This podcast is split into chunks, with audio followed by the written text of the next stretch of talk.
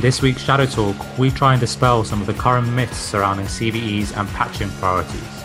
Two members of the DS security engineering team join me to provide a strategic view of vulnerabilities and exploits and share their ideas on how defenders can more effectively approach their patch management responsibilities.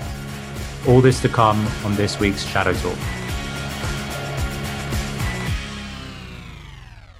Hello and welcome to Shadow Talk. Joining me this week, we have Richard Gold. Hi there. Hi, Richard. It's good to have you back. And introducing Simon Hall. Simon is a senior security engineer here at Digital Shadows, and he works alongside Richard on a daily basis. Hi, Simon. Hi there. Thanks for having me. Glad to have you both here. So, before we get into the nitty gritty, I think a good place to start would be in defining some terms. So, we've got vulnerabilities and we've got exploits. These two terms are often used interchangeably, but in reality, they're very different. And understanding the difference between them is really crucial for understanding what's a significant risk to an organization. So, to start, let's define each of these. Who'd like to help me out? I can uh, start with that if you like. So, vulnerabilities and exploits. Vulnerabilities are generally considered to be a theoretical flaw in a piece of software in the case that we're talking about software vulnerabilities mainly. So that could be something like a memory safety issue, input validation, privilege escalation, race conditions, side channel attacks. All these are examples of vulnerabilities. Now, the rubber really, re- really meets the road when we start to talk about exploits. And exploits are essentially a proof that a vulnerability exists. An exploit is the practical implementation of the taking advantage of a vulnerability. So an exploit will then give you code execution, will escalate your privileges. And that is really the evidence that you need to show that a particular vulnerability really is as severe as you thought it was. All right, now that we have our terms, let's set the scene when it comes to discuss, discussion of vulnerabilities, particularly what we're seeing in the threat intelligence space. So, obviously, a big challenge for security teams is how to prioritize what patches they need to roll out. But one of the big problems is that a lot of vulnerabilities and CVEs are being created and reported, which makes it really overwhelming for organizations and their security teams. Now, there are a variety of different approaches being championed in the threat intelligence space at the minute, to help remediate this issue. One thing we're seeing a lot of is the need to look at mentions and discussions of CVEs online, particularly on criminal locations and chat channels. The thinking here is that this will give a good indication of what CVE threat actors are looking to exploit and which ones will become the biggest threats in the immediate future. Now, there are other approaches which try and use algorithms and machine learning to try and predict what vulnerabilities will be most likely exploited. Now, I'm sure there are many specific use cases for these for these type of approaches. However, I think what we'll see today in this discussion is that this may not be the most appropriate or even efficient way of going about it. Now, this is a topic that we've all been discussing quite a lot of late, and I'm excited I've got both Richard and Simon here to provide what's an alternative view on CVEs and patching. So, a good way to frame this conversation is maybe to look at how exactly vulnerabilities are being exploited in the wild. Richard, what can you tell us about that? Well, in our research, we tend to find that there's a limited subset of software which is most appealing to attackers. Now, when we talk about exploitation in the wild, we're really coming down to two main types of exploitation. That's remote code execution to gain that initial foothold into a target organization. And then there's privilege escalation, which is then how an attacker, once they're inside, can elevate their privileges to carry out post exploitation activities. For example, dumping credentials. So, when we look at the types of software which are most often exploited for that remote code execution to gain the initial foothold, we see Web applications like content management systems, WordPress, Joomla, Apache Struts, these kinds of things being aggressively attacked. And on the Office application side of things, Microsoft Office is still the main target there. Also, other software like Adobe Reader for PDFs. And these really form the core alongside browsers like Internet Explorer, Firefox, and the associated plugins, Adobe Flash, Silverlight, Java. Now, beyond that is, of course, a lot of other possibilities, and there are one or two really rare exceptions, like vulnerabilities in Windows Network Services, which were exploited by Eternal Blue quite recently, or MS08-067 if you are a dinosaur like myself. So this is really the the main targets we see for exploitation by threat groups and also by drive-by commodity malware threats. Yeah, I mean, just to, to jump in on that, I think going back um, a little bit down to kind of patch management and what people should uh, start looking at within their organisation. Obviously, with CVEs, you've got the CVSS uh, scores and various other bits and pieces to to try and identify how much risk a particular vulnerability may give your organisation. Uh, but this this definitely differs based on each organisation and what they should be focusing on. And I think it comes back to something that Richard has touched on before in the previous podcasts, which is asset management as well. So knowing what you have um, so there may be a, a, lot of vulnerabilities out there that could provide a, a lot of hype. So you get the branded vulnerabilities, and you know these go back to Heartbleed, Shellshock, and so forth. Um, but when they're actually they're coming back to the most recent vulnerabilities, we're looking at Meltdown and Spectre, for instance. Uh, these were heavily hyped, branded vulnerabilities, logos, websites, and everything else. Um, but they they didn't really fulfill their their kind of hype um, as such. So I mean, people looking at these and everyone's running out to try and patch everything, um, you know, and, and shutting down services or whatever else uh, with fear. But in the end of the day, there's there's no real exploitation of these particular vulnerabilities out there. Uh, so it's it's really it's difficult for organisations to know what they should be patching. Um, and the, the, problem is you've got these branded vulnerabilities, uh, which are just providing a lot of hype and people are trying to patch the wrong things in their organization, I think, in a lot of times. So, as computer network exploitation has become a standard tool for cyber criminals, for international threat actors, a market has developed around the buying and selling of exploits. Now, why is this significant to the discussion of vulnerabilities and exploits? I think one of the most interesting things around the exploit market, it gives us insight into how difficult things are to compromise and how much certain types of software are valued by attackers. If we look at the price lists, which are public, we can see that there are some some companies which are offering up to three million dollars US for a remote jailbreak, zero click in iOS. Now, there's obviously questions about whether or not they really pay out up to that really high amount. But it's interesting. I mean, other companies offer up to one and a half million US for an iOS zero click remote jailbreak. So we're talking anyway in the millions of dollars. So we really see how valuable these bugs are to certain organizations. And then we see as well that they're targeting browsers, browser plugins, content management systems, popular forum software. Interestingly, now I've seen one where they're offering not a lot of money, but some money for router bugs, as we saw, for example, with the recent MikroTik attack that was doing the rounds. So it's I think it's very interesting in terms of how we look at the priorities. We can see how much attackers are really willing to pay out for bugs in certain software. We can see which types of software are attacked, and it gives us an idea of how, also as I mentioned, how simple things are to attack. So we can see that some of the the these web apps which are internet facing, current bug bounty or these exploit brokers they're looking to pay you know up to 10k for for a bug. So that's a far cry from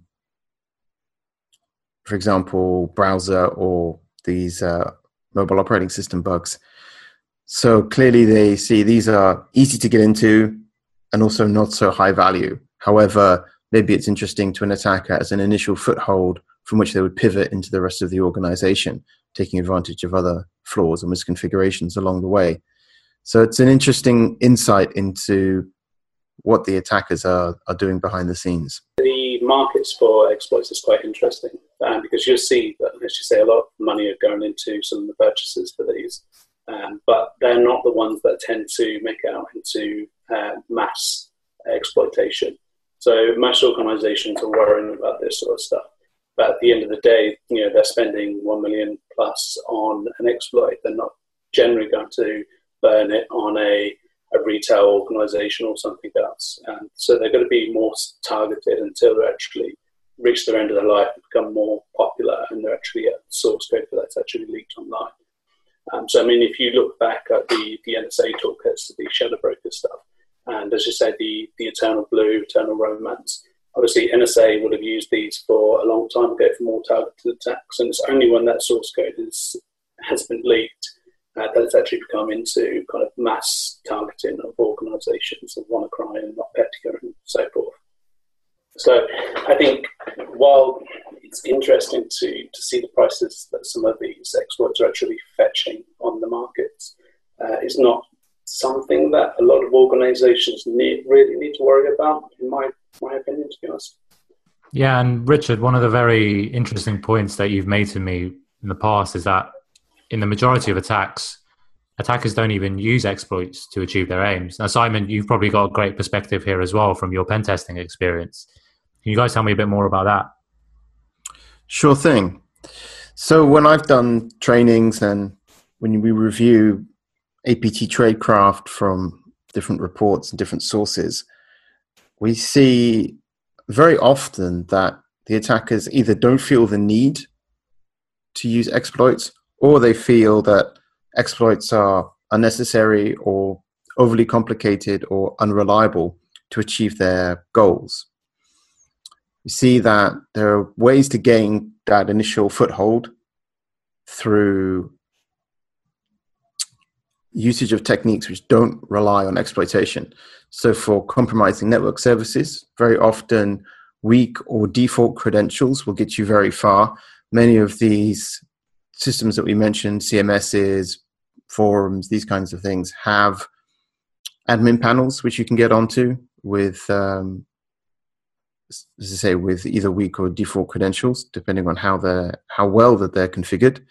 And from the Office document side of things, there's a lot of different ways to gain code execution through the usage of macros in Microsoft Office, through the usage of DDE or OLE embedded objects as well for Office. PDF, not so much as it used to be, but previously things like JavaScript, which were supported by default in the readers, were another ways to get code execution, and even just straight up dropping JavaScript onto an endpoint was and is still effective. So these rely a little bit on social engineering.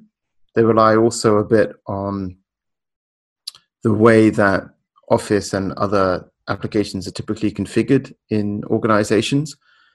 But this is a very reliable way for attackers to gain code execution. And the same with privilege escalation you don't necessarily need to have an exploit to gain system in Windows. You can look for other opportunities such as unquoted service paths, scheduled tasks, and so on. So there's lots of different ways for attackers to operate which don't rely on exploitation. And exploits get patched. The bugs that the exploits exploit do get patched, and people do roll them out, and they do close that avenue. So relying on other techniques, which are more about how software is typically misconfigured or simply not configured in many organizations, is a very reliable go to strategy. Yeah, I totally agree with that. Uh, I mean, the, when it comes down to misconfigurations and weak configurations, um, it's definitely one of the primary entry points into an organization. And I think uh, another key area would be credential harvesting with phishing emails. Um, so obviously a phishing email comes in, someone follows a, a link through to uh, an Office 365 page or whatever else, uh, and they enter their, the domain credentials. Um, and this can then be reused for either external services that have been found, RDP servers, or whatever else. Um, but I think credential harvesting is, is definitely a big piece of, of kind of getting into an organization, for instance, without the use of exploitation. But it all comes down to social engineering at the end of the day, I think. Social engineering is surprisingly reliable as well. I think that's really one of my takeaways from the work that we've done in the past. It really, it just works it really is effective. And that's why so many attackers just use it. Maybe even they don't even bother looking at using exploits. Just know that effective social engineering will get the job done. So, having said all this, where is the risk for organizations when it comes to exploits? It's all well and good saying many of the current approaches to this topic are slightly off the mark. I mean, what we're hearing now from you guys is that threat actors often don't even bother using exploits. They don't see the need for it. They can achieve their aims through other means. What would you suggest instead in terms of a, a strategy to dealing with vulnerabilities and exploits if you're an organization, if you're a defender? I, I think mainly, uh, again, reiterating of the uh, previous points, is asset management. So making sure you have a, a good inventory list of all of your assets. Um, so not just uh, IT systems, servers, and so forth, but also software um, and applications that you're using throughout your organization, um, whether that's CMSs or whether that's down to your Office deployments, uh, antivirus deployments, and everything else. So when uh, a CVE is released um, classifying a vulnerability, you can easily go and check to see if you're using that. Um, so when the next branded vulnerability comes out and there's a web page, there's a logo, everyone's fear mongering when everyone's scared, uh, you can easily check through your asset inventories and you can uh, identify whether you're actually going to be affected by this to, at any point. Yeah, I fully agree with that. I think as well that it's worth concentrating the efforts on the types of software which are most likely to be exploited. So, in the terms of a Windows environment, making sure that Windows and Office are patched also, making sure that Office is appropriately hardened for your environment. In some cases, it's not possible to just disable macros. They can be used for a variety of business cases. Microsoft Office does provide trusted zones and other technologies to allow you to manage that effectively. So that is definitely worth exploring. I think also so for the Linux side of things, making sure that if there's a critical vulnerability in a content management system which you're running, that you know that you can patch that promptly. And also to keep an eye out, and that's something that we do here, on when an exploit goes from being a private exploit used by one or a few APT groups against select targets to when it becomes public. So it either ends up as a proof of concept code on GitHub or a Metasploit module or something like this. And then these are very rapidly incorporated into exploit kits in the case of browser bugs or phishing kits in the case of Office applications.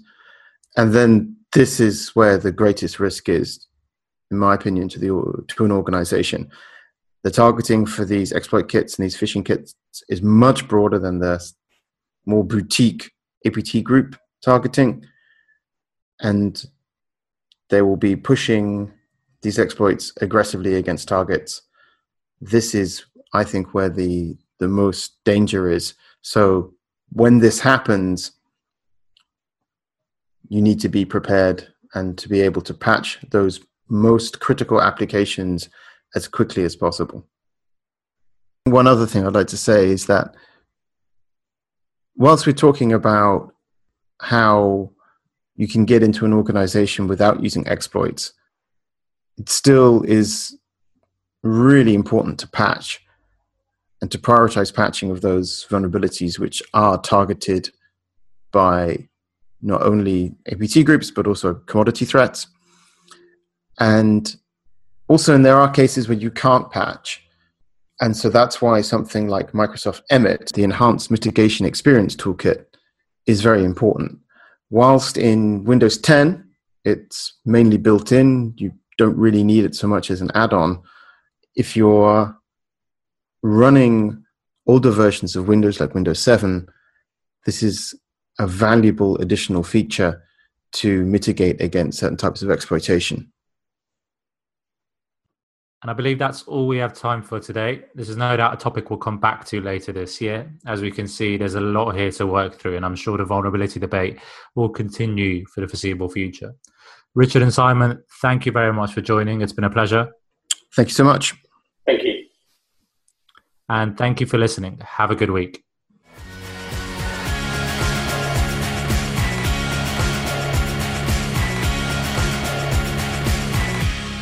For more research and commentary from the Digital Shadows team, visit resources.digitalshadows.com.